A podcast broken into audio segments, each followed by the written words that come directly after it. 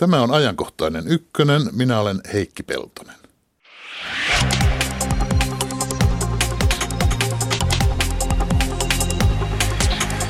Ketkä Suomessa ovat rikkaita?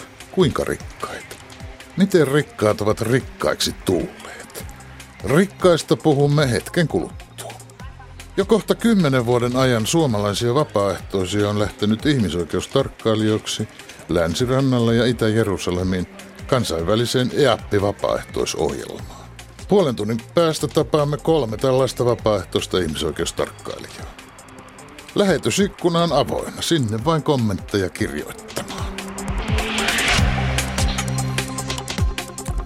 Tervetuloa ajankohtaiseen ykköseen Esko Seppänen. Kiitoksia. Entinen poliitikko, entinen taloustoimittaja, tai en mä tiedä, ei, ei kai toimittaja koskaan taida olla entinen toimittaja, että sinä ainakaan. Mikä mä haluan olla mikään entinen. Mutta kaikilla meillä on entisyyttä. No joo, toimittajan työtähän tämä sinun uusi kirjasi nimittäin on. Suomen rikkaat, kuka kukin on. Jos nyt tekisi yksinkertaisen taulukon Suomen rikkaista, vaikka meidän aikamme 20 perheestä tai vaikka sadasta, niin siitä tavattoman paksua kirjaa tulisi. Mutta tästä on aika paksu tulhu. Mitä tätä on? 300, 400 sivua. Kun tämä kertoo kaikenlaista sen rikkauden ympäriltä ja siitä, miten rikkaus on muodostunut. Mutta jos mennään ensin rikkaan määritelmään, ketä meidän, ketä meidän nyt on pitäminen rikkaana? Niitä, joilla on paljon varallisuutta. Tuloja ei tarvitse olla ollenkaan, eikä monilla superrikkailla ole lainkaan verotettavia tuloja. Eli riittää, että on omaisuutta olla, olla rikas. Että hyvä tuloinen ei tarvitse. Ei tarvitse. Nyt ajatellaan, että suurituloiset ovat oman lajinsa ja isojen omaisuuksien omistajat omansa. Ja ne isojen omaisuuksien omistajat ovat niitä rikkaita. Ne. Vai ovatko ne sitten, kun mennään tarpeeksi isoihin euromääriin, ovatko ne kuitenkin samaan porukkaan? Eli tuottavatko ne suuret omaisuudet vääjäämättä myös suuret tulot? Ei ainakaan Suomen, verot, Suomen verotukseen vääjäämättömästi. Eli meillä on huomattava määrä suuromistajia, rikkaita siis, jotka eivät maksa Suomeen lainkaan veroa. Mm-hmm. Siis omaisuus on tuottamatonta, niinkö? Joo, ja se, Vai verotus osumatonta?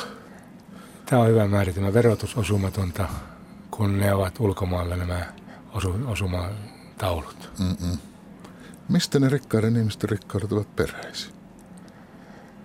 No, meillä on jo monta sukupolvea ollut rikkaita ja periminenhän on yksi tapa tulla rikkaaksi. Mm-hmm. Ja se on varmin ja myöskin sillä tavalla saa paljon ystäviä, joiden kanssa voi mennä esimerkiksi naimisiin ja lisätä kaksinkertaista rikkautta. Kun rikas nainen rikkaa, niin sitten on jo kaksi rikasta yhdessä ja paljon isompi kokonaisuus. Ja näitähän meillä Suomessa myöskin on tämmöisiä, tämmöisiä Suvut yhtyvät. suvut yhtyvät myöskin konkreettisesti. Myöskin konkreettisesti. Tarkoitin kyllä abstraktia merkitystä. Mutta kun sinähän olet koonnut tietoja rikkaista ennenkin. 30, 31 vuotta sitten ilmestyneeseen kirjaasi Liksaa ja luksusta. Jos nyt vertaat näitä tämän kirjan uusia tietoja ja sen aikaisia, niin paljonko silloista rikkaista on pudonnut kärryiltä pois rikkaiden joukosta? Ovatko nämä rikkaat koko ajan täällä meillä samat? Meillähän oli 60-luvun lopussa oli tämmöinen laulu 20 perheestä ja siinä oli valittu 20 perhettä. Se oli tämä Honka Juuri Virkkunen, Erkkosen lakkius ja Just. mitä kaikkea oli. Joo, siihen se loppui. Tämä loppu. Mä en halua rasittaa tällä minun laulamisellani enempää. Vai loppuko se koko juttu tähän, en muista. Mutta niitä oli nimenomaan 20. Joo, ja tuota, ne eivät olleet oikeasti Suomen rikkaimpia, koska siinä oli lauluntekijä, oli rimmannut niitä, niin että sopi siis sanat ja sävel yhteen. Mm.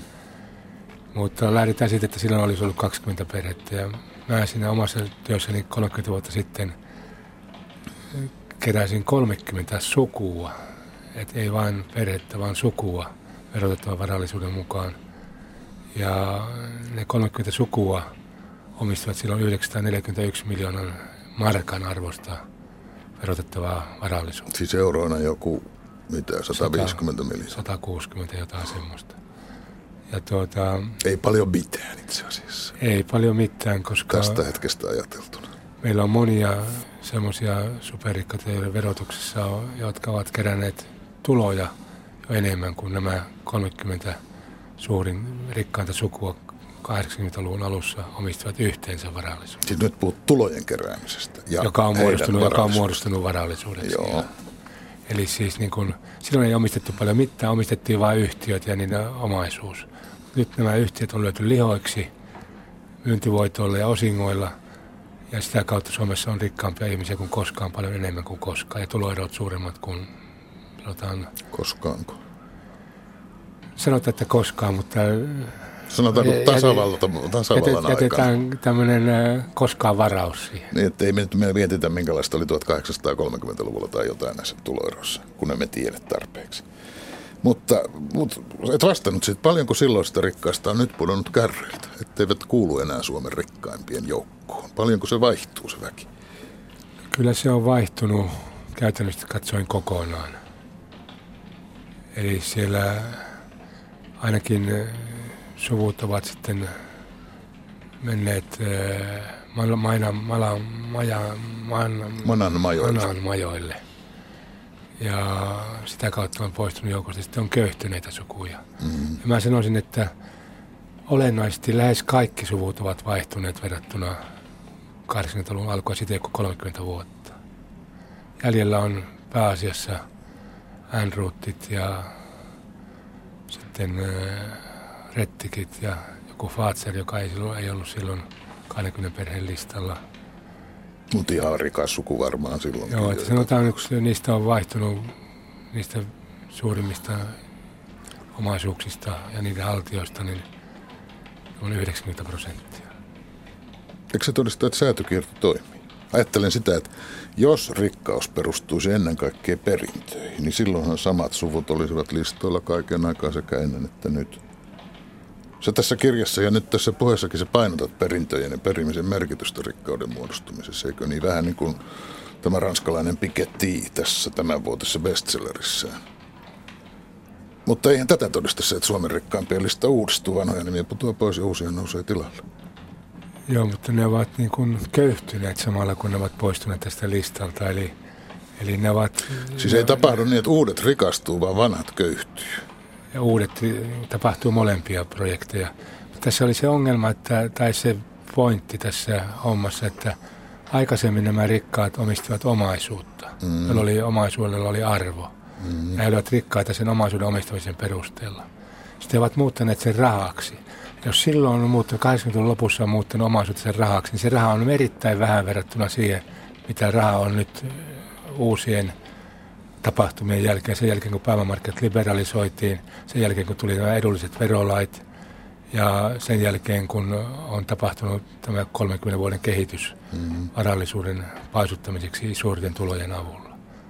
Eli, eli siis niin kuin vanhan ajan rikkaat olivat omaisuusrikkaita, uuden ajan rikkaat ovat raharikkaita ja ne, jotka muuttuvat omaisuutensa rahaksi, ovat hävinneet tässä prosessissa niin, että he ovat pudonneet listolta uudet, jotka ovat muuttaneet rahas, omaisuutensa rahaksi näinä viimeisinä vuosina, ovat niitä superrikkaita ovatko, ovatko vanhat rikkaat muuttaneet omaisuutensa rahaksi liian aikaisin?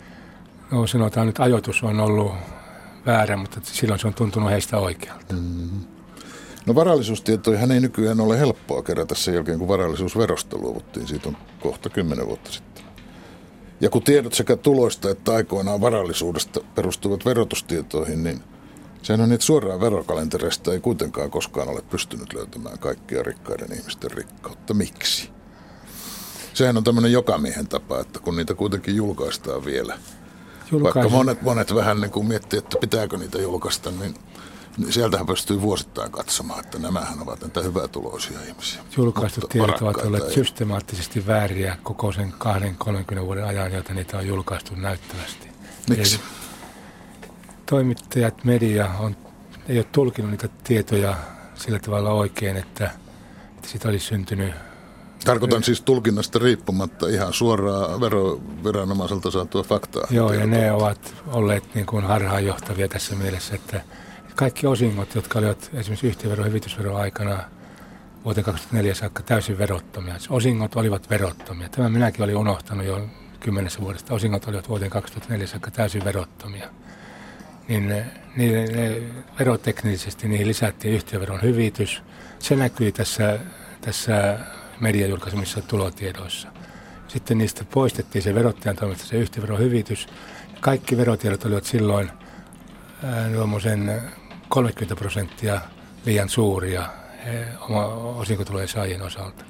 Vastaavasti myyntivoittojen osalta heillä oli 50 prosentin ja 20, 30 prosentin verovapaa osuus siitä myyntivoitosta. Ja ne myyntivoittojen verottomuus ei näkynyt siinä mm. julkaistussa hommassa, jolloin sekä osingot olivat liian suuria ja myyntivoitot olivat liian pieniä. Ne eivät olleet niin kuin oikeita ne tiedot, joita siinä annettiin ollenkaan. Ja mä olen tässä viimeisessä työssä niin nyt niin pyrkinyt laatimaan oikeita, oikeita tietoja näistä asioista. Niin siis itse asiassa verotustiedot kuvaavat verotettavaa tuloa, joka ei ole yhtä kuin todellinen tulo. Ei, koska siinä on tämä teknillinen ongelma. Ja sitten tässä on myöskin se ongelma, että esimerkiksi myyntivoitot, niin näkyvät kansantulot, kansan tulojakotilastossa, jolla perusteella arvioidaan tuloerot, mm. näkyvät, ovat sieltä pois. Jolloin tuloerot ovat kansalaisten kesken todella isommat kuin mitä nämä tulo, tuloerotiedot tilastokeskuksessa näyttävät. Sieltä puuttuvat tuloeroista myyntivoittojen veroton osuus ja korot ja äh, lähdeverotetut korot. Ja tältä osin Suomessa on isommat tuloerot kuin mitä päälle päin näyttää. Onko myös niin, että rikkaiden ihmisten rikkaudet ovat suurempia kuin mitä tämmöiset viralliset tiedot näyttävät? Ovat suurempia ja tämä vahvistaa vielä sen tämä kehitys, että tämä Piketty, josta puhuit, tämä ranskalainen taloustieteilijä, näkee sen eurooppalaisena trendinä, että korkein, korkeimmin ansaitseva ja eniten omista yksi prosenttia kansalaisista on se, joka on suurin hyötyjä ollut Euroopassa hänen, ja maailmassakin hänen laskuinsa mukaan. Ja mä voin vahvistaa tämän hänen johtopäätöksenä Suomen osalta. Näin on. Suurituloisin ja rikkaan yksi prosentti on lisännyt viimeisen 20 vuoden aikana varallisuuttaan ja tullut superrikkaiksi. Auta sinä minua tulkitsemaan, jos ajattelee kaikkien erilaisia tuloja, jotka suomalaisessa yhteiskunnassa kulkevat. Tai, tai jos puhutaan bruttokansantuotteesta, niin sitten kun tuolta etsii tietoa, että paljonko osinkotuotot siitä ovat, niin sinun kirjasi mukaan 90-luvun alussa kaikkien suomalaisyhtiöiden maksamat osinnot yhteensä olivat jotain prosentin luokkaa bruttokansantuotteesta. Ja nyt 2010-luvun alus, alu, alkuvuosina runsaat 10 prosenttia. Joo. Miten se niin, mistä se kertoo? Se kertoo, että osinkoja on maksettu enemmän kuin koskaan aikaisemmin. Eli Tämä kertoo siitä, että pääomatulojen, pääomatuloja kannattaa ottaa osinkoina eikä palkkatulona yhtiöstä ulos sillä, jos sattuu olemaan yhtiön omistaja. Mm-hmm. Koska osinkojen verotus on ollut tosi edullista pörssiyhtiöissä, ei yhtä edullista kuin pörssiin listaamattomissa yhtiöissä. Ja arvioin, että kaikista osinkotuloista, joita on ollut vuodessa tässä viime, kymmen, viimeisen kymmenen vuoden aikana, 3-4 miljardia euroa vuodessa – niistä 60 prosenttia on ollut viime, tämän vuosikymmenen alkuun mennessä verottomia, ja 40 prosentista on maksettu veroa. Mm-hmm. Ja sitten myyntivoitoista niin kun tämä tilastot eivät kerro mitään, koska sieltä uupuu tämä hankintahinta-olettama, hankintameno-olettama, joka antaa omistajille tämmöisen ennen antaa 50 prosenttia verotonta tuloa ja nykyisin antaa 40 prosenttia ja 20 prosenttia mm. vähemmän aikaa omistetun omaisuuden osalta. No, minäpä luen yhden lauseen sitaatin sun kirjastasi. Vanhaan hyvään aikaan asiat olivat kuin niiden pitääkin olla. Tämä on tarkka sitaatti sinun kirjastasi. Ennen vanha oli tehtaita omistavia patruunoita, sinä kerrot, jotka sinun kuvauksesi mukaan olivat kunnon miehiä. Tämmöistä nostalgiaa. Mutta Esko, kyllä minä muistan sinut taloustoimittajana 70-luvulla ja 80-luvulla. Et sinä silloin näin sanonut, ovatpa asiat hienosti. Et. Niin, mutta nyt kun me verrataan siihen, miten ne olivat silloin. Onko tämä tämmöinen ovat... aikakultaa muistut vai olivatko asiat todella? Miten, miten asiat silloin paremmin olivat? Ajatellaan esimerkiksi Juuso Valteen ja yhtyneen paperitehtaiden toimitusjohtaja, jonka huonekalut kansallispankki siinä vaiheessa, kun tuli ero, niin kannatutti sieltä hänen huoneestaan pois ja erotti Juuso Valteen. Juuso Valteenilla oli, hän tunsi tehtaansa työntekijät monet suurelta osin – hän kulki tapaamassa heitä. Hän perusti urheiluseuran, tuki kouluja, tuki asuntoja ja sillä tavalla oli patruuna, joka ajatteli myöskin työntekijöidensä etua, eikä ollut mikään osinko haitaa myyntivoittomiljonääri. Tarkoitat sä, että hän tunsi semmoista, mikä se on, yhteiskuntavastuuta? No sinä sen sanoit oikean sanan siihen, mitä hän tunsi. Eikä hän ollut ainoa. Sanotaan Rautaruukin Helke Haavisto oli myöskin työntekijöiden kanssa tekemisissä ja Olavi Raade oli vähän hienompi mies, mutta tuota, hän teki nyt näihin hänen seuraajisen nähden, esimerkiksi optiomiljonääri Liliukseen nähden, niin hän teki pienellä palkalla Suomeen öljyn perusteollisuuden, öljyjalostuksen perusteollisuuden. Ja näitä ihmisiä vanhana hyvää, vanhoja hyvin aika täytyy kunnioittaa siitä, että he toimivat myöskin aatteen Suomen teollistamisen isänmaan hyvinvoinnin puolesta, eivätkä tehneet sitä vain rahasta. Minä pelkäsinkin, että meneekö puoli yhteen asti ennen kuin alat puhua isänmaasta ja isänmaallisuudesta. Ja arvio oli aika tarkka. Kello on, kello on puoli yksi ensimmäisen kerran puhuttu. Sä nyt tässä kirjassa puhut paljon isänmaallisuudesta ja isänmaallisuuden puutteesta. Niin vanhana isänmaan ystävänä mä olen moraalisella, paatoks, moraalisella paatoksella tuominut ne, jotka meille vievät voittonsa mertentaa.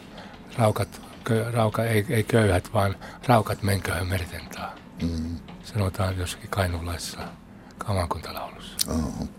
Tämän sinun kirjasi, minusta sen kantava juoni on koko ajan se, että pääomatuloja aliverotetaan palkkatuloihin verrattuna, puhumattakaan nyt sitten vielä erilaista niin sanotun verosuunnittelun konsteista. Että nämä rikkaiden ihmisten tulot, käteen jäävät tulot, ovat niin suuria kuin ne ovat sen takia, että niitä ei veroteta kunnolla verrattuna tavallisen palkansaajan tuloihin. Ymmärrätkö mä tämän oikein? Ja mun mielestä tämän kirjan kantava juoni on se, että on tapahtunut valtaisa omaisuuksia ja tulo, tulo, tulojen uusjako ja isojako 30 vuoden aikana. Eli on, ihmiset ovat ottaneet rahansa ulos yhtiöistä, sen mikä sillä oli ennen omaisuutena. Ja tämä rahaksi muuttaminen on tapahtunut eri verotuksellisesti edullisella tavalla ja yhteiskunta ei ole sillä tavalla puuttunut siihen jakoon, että se olisi verottanut oikeudenmukaisen osuuden näistä yhtiöistä ulosotetusta verottomista voitoista myöskin yhteiseksi hyväksi, koska eihän tämä, mitä sieltä on ulos otettu, ole ollut näiden ihmisten työtä. Mä en katso omistamista työksi, vaan se on ollut monen sukupolven työ, jos on kysymys tämmöistä vanhemmasta yhtiöstä, joka lyötiin lihoiksi 80-luvun lopusta lähtien. Tämä on kantava juoni mun mielestä. Pitää nähdä se omaisuuden muutos ja se tulojen muutos, joka on tapahtunut suurituloisimman yhden prosentin hyväksi, niin kuin Piketti määrittelee sen Euroopan laajuisesti ja mihin mä voin viitata myöskin Suomen osalta tapahtumaan. Mm. Mutta kirjasta saa vähän sen käsityksen, että rikkaaksi tulee veroja välttelemällä ja verot minimoimalla, mutta eihän se niin voi olla jostain. Ne tulevat ne tulot, joiden verotusta rikkaat sitten yrittävät saada pieneksi. Joku lähdehän niillä on jostain. Mistä Osingot se rikkaus syntyy? Osingot ja myyntivoitot. Se kun käyt kirjassasi läpi verotettavia tuloja vuodesta 1993 vuoteen 2012 ja vähän erittelet jokaista vuotta siinä, niin siinä on yksi selvä miljonääripiikki ja vastaus rikkaiden syntyy sieltä. Löytyy sieltä vuosituhannen vaihteen nurkilta nämä Nokian optiomiljonäärit, joita silloin vuosituhannen vaihteen nurkilla, niitä oli paljon. Ja voi sanoa, että matkapuhelimia tekemällä ainakin on rikastunut aikansa. On, ja siis kyllä Suomessa on tämmöisiä self-made-rikkaita nyt huomattavasti enempi kuin 30 vuotta sitten. Että se ei ole vanhojen sukujen hallussa se ei, ei, ei, kun nyt se on nämä kunnianarvoiset ihmiset, niin kuin Jorma Lilpakka ja Seppo Parhainkangas ja, ja, ja Kyösti, Kyöstilä ja tuota, Kyöstilän suku ja tämmöiset nyt siellä suuritulosten kärjessä olevat ihmiset, niin he ovat tehneet merkittävää työtä tämän omaisuutensa hyväksi, mutta samalla maksaneet niitä vähän veroa. Mm-hmm. Siitä kun he ovat pääomatulona ottaneet nämä tulot sieltä pois. Ja heillä olisi ollut varaa maksaa yhteiskunnan kustannuksia enemmänkin. Mutta en minä heitä paheksu sillä tavalla, kun mä paheksun, koska sehän on lainsäätäjien heille säätämä vero. Mä paheksun niitä, jotka vievät pääomaansa, omaisuutensa ja osinkonsa ja pääomatulonsa ulkomaille, kätkevät ne sinne, eivät tuo niitä takaisin Suomeen ja sillä tavalla vievät suomalaisen yhteiskunnan kehittämisestä ja maksamisesta pääomat, jotka ovat syntyneet Suomessa ulkomaille, veroparatiiseihin. Ja minusta, nyt mä sanon taas tämän isänmaattomat, isänmaattomat kapitalistit, jotka ovat arjen kapitalisteja Suomessa, jotka elävät, joka on heille arki tämä näiden tulojen ja omaisuuksien vieminen ulkomaille, niin he ovat sitten niitä, jotka saattavat vannoa siniristilippuumme, sulle valan vannomme kalliin sinun, kalliin sinun puolessa elää ja kuolla on halumme korkeihin. Se on heidän tunneelämänsä, mutta tämä käytäntö on sitten heillä toisenlainen, eli tunne ja käytäntö poikkeavat. Ja minun mielestäni käytäntö tekee heistä eri tavalla isänmaallisia kuin heidän tunneelämänsä. Mutta jos yhtiön etu sanoo niin? Ei yhtiön etu sanoo varmaan, että omistaja vie voittonsa ulkomaille. Mm. Ei, yhtiöllä, yhtiö on siihen nähden neutraali, koska raha lähtee yhtiöstä pois joka tapauksessa. Mm.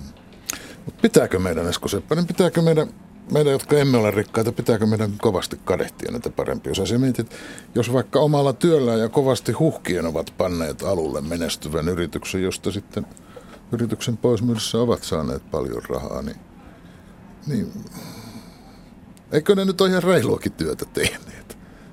Eivät he kaikki menestyneet ihmiset täysiä sikoja ja roistuja ole? Ei tietystikään ole. Kunnianarvoisia ihmisiä on joukossa. Ja joukon maine mustuvia aina, kun joukon edessä näkee jonkun kaatuvan rikollisuuteen tai veronkiertoon. Nyt meni ateenalaisten laulu aika lailla männikköön jo, mutta ei se mitään. No mutta tuota, henki on oikea. Henki on oikea. Ja tässä mielessä ei kaikkia voi tuomita vääräksi, mutta siis se, että nämä ihmiset ovat kuitenkin rikastuneet muita helpommalla verotuksella. Mm. Sitä mä, sen minä haluan keskusteltavaksi. Onko paikallaan, että joku maksaa satojen miljoonien omaisuudesta alle 10 prosentin veron? kun se realisoidaan. Siis meillähän ei omaisuusveroa enää makseta muuten ollenkaan. Nyt puhut sen realisoimisesta kyllä. Realisoimisesta, joo. Eli siis niin onko tämä verotus oikea, kun tapahtuu tämmöinen, onko oikein antaa puolet myyntivoittoverosta tai 40 prosenttia myyntivoitosta verottamana anteeksi, kun muut maksavat pienistä tuloistaan enempi veroa kuin nämä myyntivoittomiljonäärit. Kuinka paljon tämä verotus on näiden tarkastelu, puhutaan nyt vaikka 30 tai 40 vuodesta puhutaan, milloin oli se vanha hyvä aika jotain tämmöistä. Niin kuin, eikö tämä, sä kuvaat monia kohtia verotuksia, jotka ovat muuttuneet suosimaan yhä enemmän ja enemmän suurituloisia ihmisiä. Eikä mitään päinvastaista ole tapahtunut. Nyt sanotaan, 2010-luvulla on kuitenkin pantu kaikki osingot vähän verolle.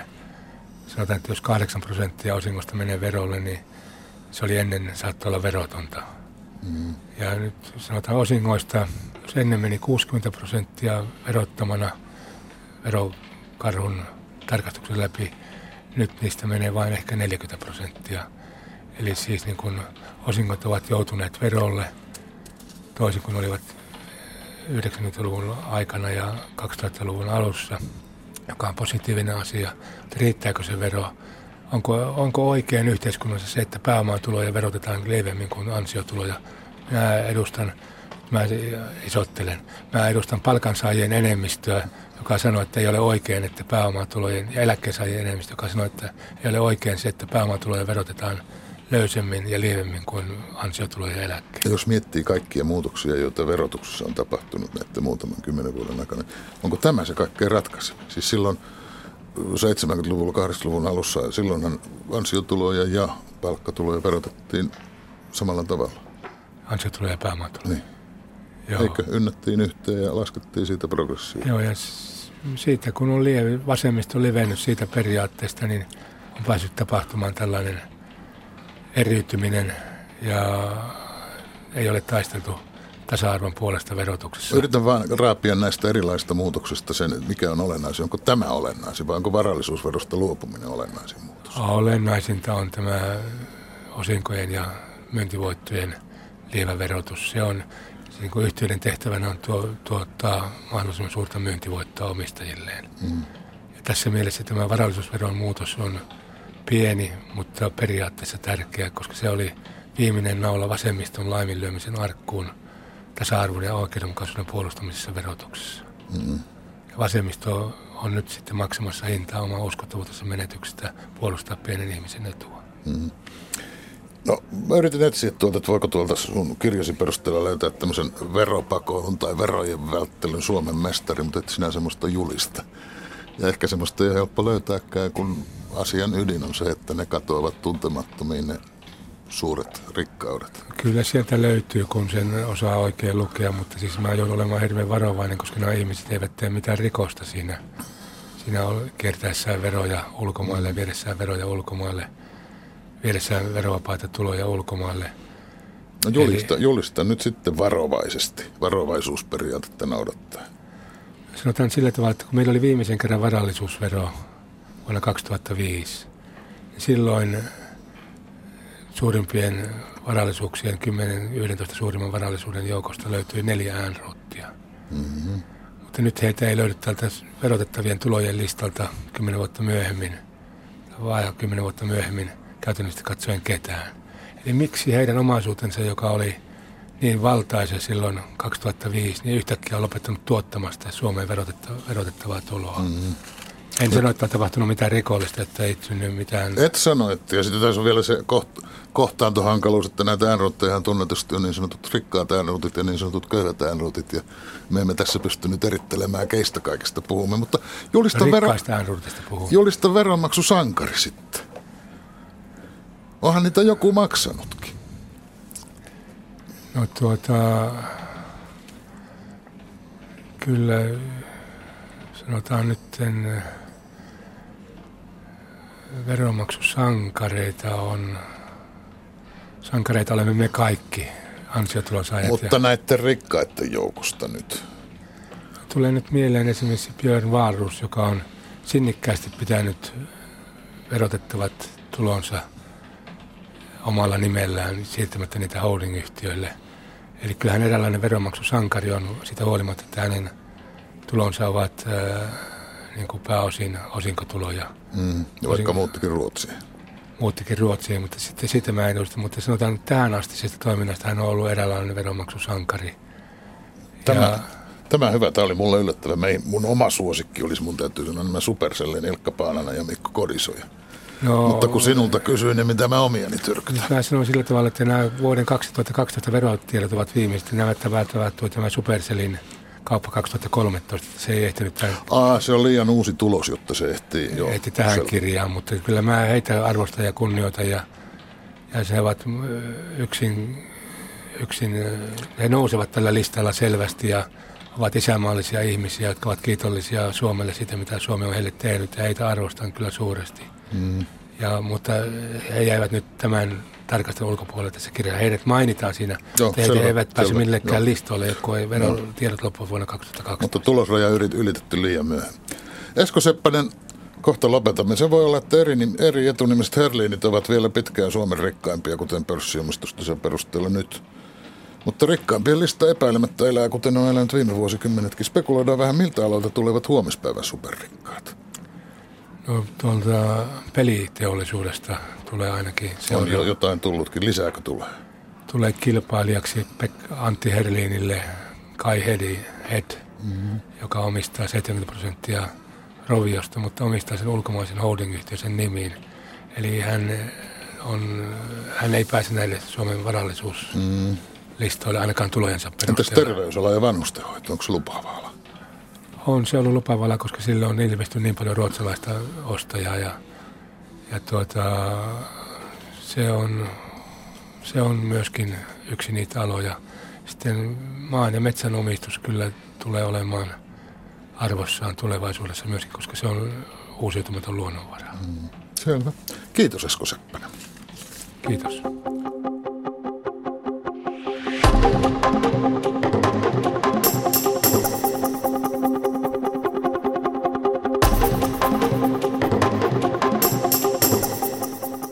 Iida Ylinen, terve. Tervehdys Heikki. Lähetysikkunassa vähän muisteltiin menneitä aikoja ja todettiin, että ennen yhteiskuntavastuu oli inhimillisillä patruunoilla Kuulemma eläkemummuillekin tuotiin yhtiön puolesta pilkottuja puita ja muuta huolenpitoa. Sitä se tämä Seppänenkin tässä kehuu, mm. joo. Ja sitten oli yksi tämmöinen provokatiivisempi kommentti.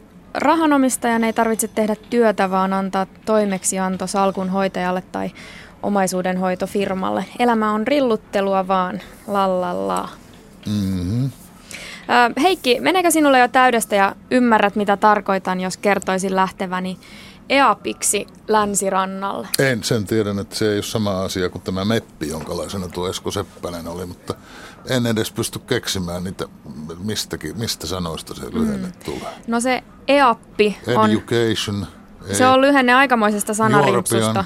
No, anna, Eku, anna olla se. Ecumenical Accompaniment Program in Palestine and Israel – Okay. Kyse on siis kansainvälisestä vapaaehtoisohjelmasta, jonka kautta myös suomalainen voi lähteä ihmisoikeustarkkailijaksi länsirannalle tai vaikkapa Itä-Jerusalemiin. Ja kyse on kaiketi melko ainutlaatuisesta vapaaehtoistoiminnasta. Mm-hmm. Onko ja niitä paljonkin? 12 12-14 tarkkailijaa lähetetään Suomesta vuosittain ja he ovat sellaisen kolmen kuukauden pätkän asemapaikassaan ja se voi olla esimerkiksi Bethlehem tai Hebron tai South Hebron Hills. Ja nyt kuulemme muutamien suomalaisten kokemuksia EAPPI-ohjelmasta. Mä olen pitkän linjan yrittäjä. Mä oon ollut yrittäjänä jo monet vuodet. Mulla on kaksi eri yritystä. Mä toimin kosmetiikan parissa ja sen lisäksi niin olen konsultti ja valmentaja yrityspuolella ja nimenomaan erikoistunut konflikteihin. Tällä hetkellä mä oon eläkeläinen, työelämässä mä oon ollut suomalaisessa teollisuudessa, mun koulutustausta on diplomi-insinööri, mutta sitten sen teollisuustyön lisäksi mä oon ollut kehitysyhteistyössä, asunut Afrikassa noin kymmenen vuotta eri, eri jaksoissa. Sanna Leino ja Elina Savo ovat molemmat toimineet kansainvälisessä EAPPI-ohjelmassa Länsirannan eteläosassa. Vapaaehtoisina ihmisoikeustarkkailijoina he raportoivat palestiinalaisten kohtelusta muun muassa YKlle. Mikä sai heidät lähtemään mukaan vapaaehtoistoimintaan? Sanna Leino. Mä olen tehnyt vapaaehtoistöitä aikaisemminkin ja mä olen ollut maailmalla erilaisissa projekteissa ja siihen aikaan, kun mä kouluttauduin sovittelijaksi vuonna 2012, niin, niin satuin näkemään lehdessä tämmöisen ilmoituksen, että haetaan tänne Palestiinaan ihmisoikeustarkkailijoita ja mä ajattelin, että, että jos missään päin maailmaa voi konfliktin nähdä omin silmin ja kokea, niin, niin tämä on niin kuin mun juttu. Se puhutteli mua ihan heti. Siinä vaiheessa, kun mä lähdin, mä olin just jäänyt eläkkeelle ja mulla oli aikaa ja myös olen ollut kiinnostunut lähi tilanteesta ja halusin nähdä sen itse mitä siellä tapahtuu. Miten teitä koulutettiin ja evästettiin toimimaan ihmisoikeustarkkailijoina? Ennen lähtöä kirkon ulkomaanapu, joka rekrytoi täältä Suomesta meidät, järjesti meille noin neljän päivän koulutuksen, jossa saatiin tietoa alueen historiasta ja, ja myös sitten ohjeita erilaisiin tilanteisiin. Sitten kun saavuimme Jerusalemiin, niin siellä oli noin yhteensä viikon koulutus, jossa paikalliset sitten koulutti meitä. Kehitysyhteistyöprojekteissa Elina Savo on nähnyt köyhissä maissa vallitsevan epäoikeudenmukaisuuden. Länsirannalla vastassa oli kuitenkin jotain aivan omanlaistaan. Länsirannalla voi sanoa, että ihmiset ei ole niin köyhiä, mutta siellä sä näet taas sen institutionaalisen väkivallan, joka ja epäoikeudenmukaisuuden. Ja se kyllä vaikuttaa niin kuin myös itseen vielä syvemmin. Ja, ja jotenkin siitä on aika, sen näkemisen jälkeen on aika vaikea toipua siitä. Elina Savo ja Sanna Leino toimivat ihmisoikeustarkkailijoina niin sanotun unohdetun maan unohdetulla alueella, eli aivan länsirannan eteläosassa, YK on raporttien mukaan hyvin väkivaltaisella alueella. South Hebron Hillsissä vastassa on karun kaunista autiomaata ja sen ihmisiä. Mä lämmöllä muistelen heitä. Siellä mä tapasin ihania ihmisiä. Palestiinalaiset on hyvin vieraanvaraisia, auttavaisia, ystävällisiä ja tämmöinen tavallinen palestiinalainen niin on hyvin sitoutunut väkivallattomuuteen, että siellä kovasti puhuttiin sitä, että, että nyt on nähty jo ihan tarpeeksi näinä kaikkina vuosina, että, että, että täytyy löytyä joku keino saattaa tämä tilanne, eli, eli miehitys loppumaan väkivallattomasti ja, ja heillä oli semmoisia pieniä yrityksiä sitten tämmöisiä rauhanomaisia marsseja pitää ja muuta, mutta nekin sitten monta kertaa päätyivät ää, siirtokuntalaisten kivisateeseen, jossa minäkin olen ollut osallisena valitettavasti. Elina Savo ja Sanna Leino toimivat erityisesti maaseudulla palestiinalaisten viljelijöiden keskuudessa. Viljelijät ovat Israelin sotilaslain alaisia, mutta he puolustavat silti oikeuttaan olla sukujensa mailla, siitäkin huolimatta, että esimerkiksi heidän kotitalojaan puretaan. Ja kaikissa kylissä on purkumääräyksiä, heidän olivipuitaan revitään ja estetään heidän pääsynsä omille mailleen, mutta he, nimenomaan se maanviljely siellä on sitä väkivallatonta vastarintaa, jota he tekevät niin oman elämänsä vaikeuksista huolimatta. Ihmisoikeustarkkailu saattoi kylvöaikaan tarkoittaa pellon laidalla istumista – ihmiset soitti, että he menee huomenna kylvämään, että voitteko te tulla. Sitten me mentiin sinne aamulla ja istuttiin päivä pellon reunalla, kun, kun he kylvivät. Ja sitten jos sinne tuli e, siirtokuntalaisia häiritsemään, niin me kuvattiin sitä tilannetta. Me ei useinkaan paljonka pystytty menemään siihen väliin, mutta sitten pystyttiin soittamaan joko poliisille tai, tai armeijalle, jotka, jotka armeija kyllä usein asettu sinne siirtokuntalaisten puolelle, mutta, mutta se, sen armeijan läsnäolo saattoi kuitenkin semmoiset ilmeiset väkivallan teot estää. Joo, meidän tärkein työhän siellä oli olla näkyvillä. Meillä on siellä liivit päällä aina, meillä on kamerat, dokumentointia varten ja, ja se, että me ollaan kansainvälisiä, näkyvästi esillä olevia ihmisiä, niin sen oli ja on tarkoitus estää siirtokuntalaisten väkivallan tekoja palestiinalaisia kohtaan. Ja siitä on tullut raporttia, että näin se myöskin on toiminut ihan hyvin, mutta valitettavasti ei ihan aina.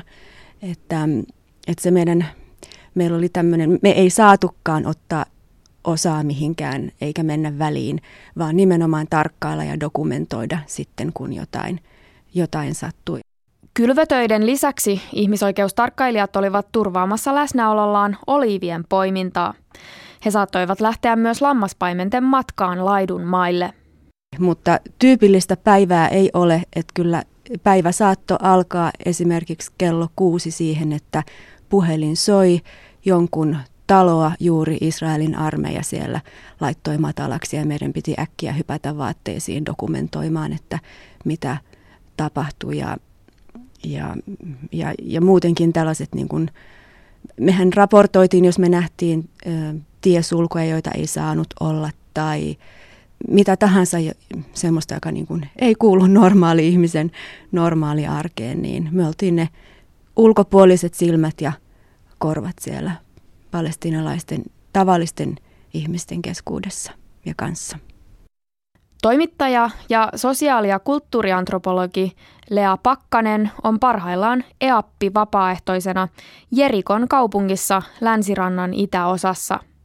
Pakkanen on jo toistamiseen vapaaehtoisena EAPPI-ohjelman kautta – Jerikon pestiä on takana vasta viikko, mutta todennäköisesti tarkkailijoiden luupin alla tulevat olemaan maataloussiirtokunnat.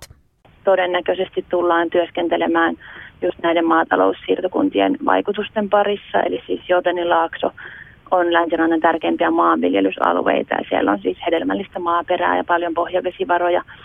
Ja tuota, Israel on kuitenkin kansainvälisen oikeuden vastaisesti antanut lähes 90 prosenttia Jordanin laaksosta siirtokuntien käyttöön ja nämä siirtokunnat on nimenomaan maataloussiirtokuntia, missä viljellään hedelmiä ja kasvatetaan karjaa ja ne käyttää tätä maanviljelysmaata ja muita luonnonvaroja sitten hyväkseen ja tuota, mikä estää palestiinalaisten maatalouden kehittymistä ja siitä taloudellisen hyödyn ottamista. Lisäksi erityisessä tarkkailussa ovat palestiinalaisten talojen tuhoamiset.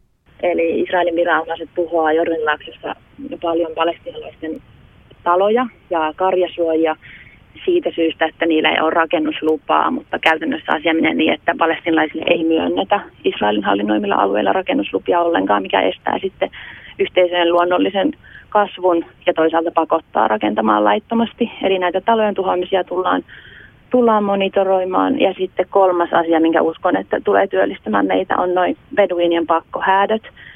Eli tuota, Israelin armeija harjoittelee vuosittain Jordanin laaksossa, etenkin pohjoisosassa ja ää, vie alueelle tuhansia sotilaita. Ja näiden harjoitusten tieltä sitten etenkin noita puolinomadeja, palestinalaisbeduineja häädetään – ja tämä on siis kaikki kansainvälisen oikeuden vastasta, niin tullaan varmasti tätä, tätä toimintaa monitoroimaan ja seuraamaan ja raportoimaan. Viime viikkoina muun muassa Gaasasta kantautuviin uutisiin Sanna Leino on suhtautunut melkoisella järkytyksellä. Että kyllä tämä on ollut todella vaikeaa ja, ja olen luopunut puolueettomuudestani, että EAPPihan ei ota kantaa puoleen eikä toiseen, vaan ajaa pelkästään sitä sitä miehityksen päättymisen asiaa, mutta olen nyt, kun en ole enää EAPPI-tehtävissä, vaan ihan oma itseni, niin kyllä voimakkaasti olen palestiinalaisten puolella tässä asiassa ja sitä mieltä, että, että se miehityksen olisi nyt viimeistään aika, aika päättyä. Olen ottanut osaa Helsingissä kaikkiin näihin mielenosoituksiin ja, ja muuta. Entäpä Elina? Aivan samat tunnelmat, kauhistus ja tietyllä tavalla raivo siitä, että, että tällaista voidaan tehdä ja että niin selkeää jatkuvaa ihmisoikeusrikkomusta ja humanitaarisen oikeuden rikkomusta tekee valtio, joka väittää olevansa demokraattinen ja siihen kuitenkaan kansainvälinen yhteisö ei puutu. Ja samalla tavalla niin kuin kauhistuttaa se, että Suomi edelleen käy asekauppaa Israelin kanssa ja, ja jopa siirtokuntatuotteita myydään Suomessa ja EU:ssa vastoin EU-sopimuksia israelilaisina tuotteina. Sanna Leino on sitä mieltä, että kansainvälinen yhteisö ei pane Israelia tarpeeksi lujille. Kehuja eivät myöskään niitä suomalaiset poliitikot erityisen pettynyt mä olen meidän, meidän poliitikoihin, että, että Arhimäkeä lukuun ottamatta, niin okei, okay, SDP on, on ilmaissut kantansa myöskin, mutta Stubb on hiljaa ja tasavallan presidentti on hiljaa ja, ja tota, keskittyvät aivan muunlaisiin mediatemppuihin, että pettymys on ihan ehkä päällimmäisenä nyt niihin tahoihin, jotka voisivat vaikuttaa asioihin. Elina Savo vuorostaan ihmettelee suomalaisessa mediassa vallalla olevaa tasapuolisuuden ihannetta. Kun on selvästi semmoinen taistelu David ja Koljat, niin sit siinä puhutaan tasapuolisuudesta. Jos niin kuin mikä muu maa tahansa pommittaisi lasten saira- sairaaloita ja pakolaiskeskuksia, niin, niin sitä ei voitaisi hyväksyä. Mutta nyt hiljaisesti tämä kaikki hyväksytään. Ja se on niin kuin käsittämätöntä. Ja loppukaneetin tähän juttuun lausuu Sanna Leino.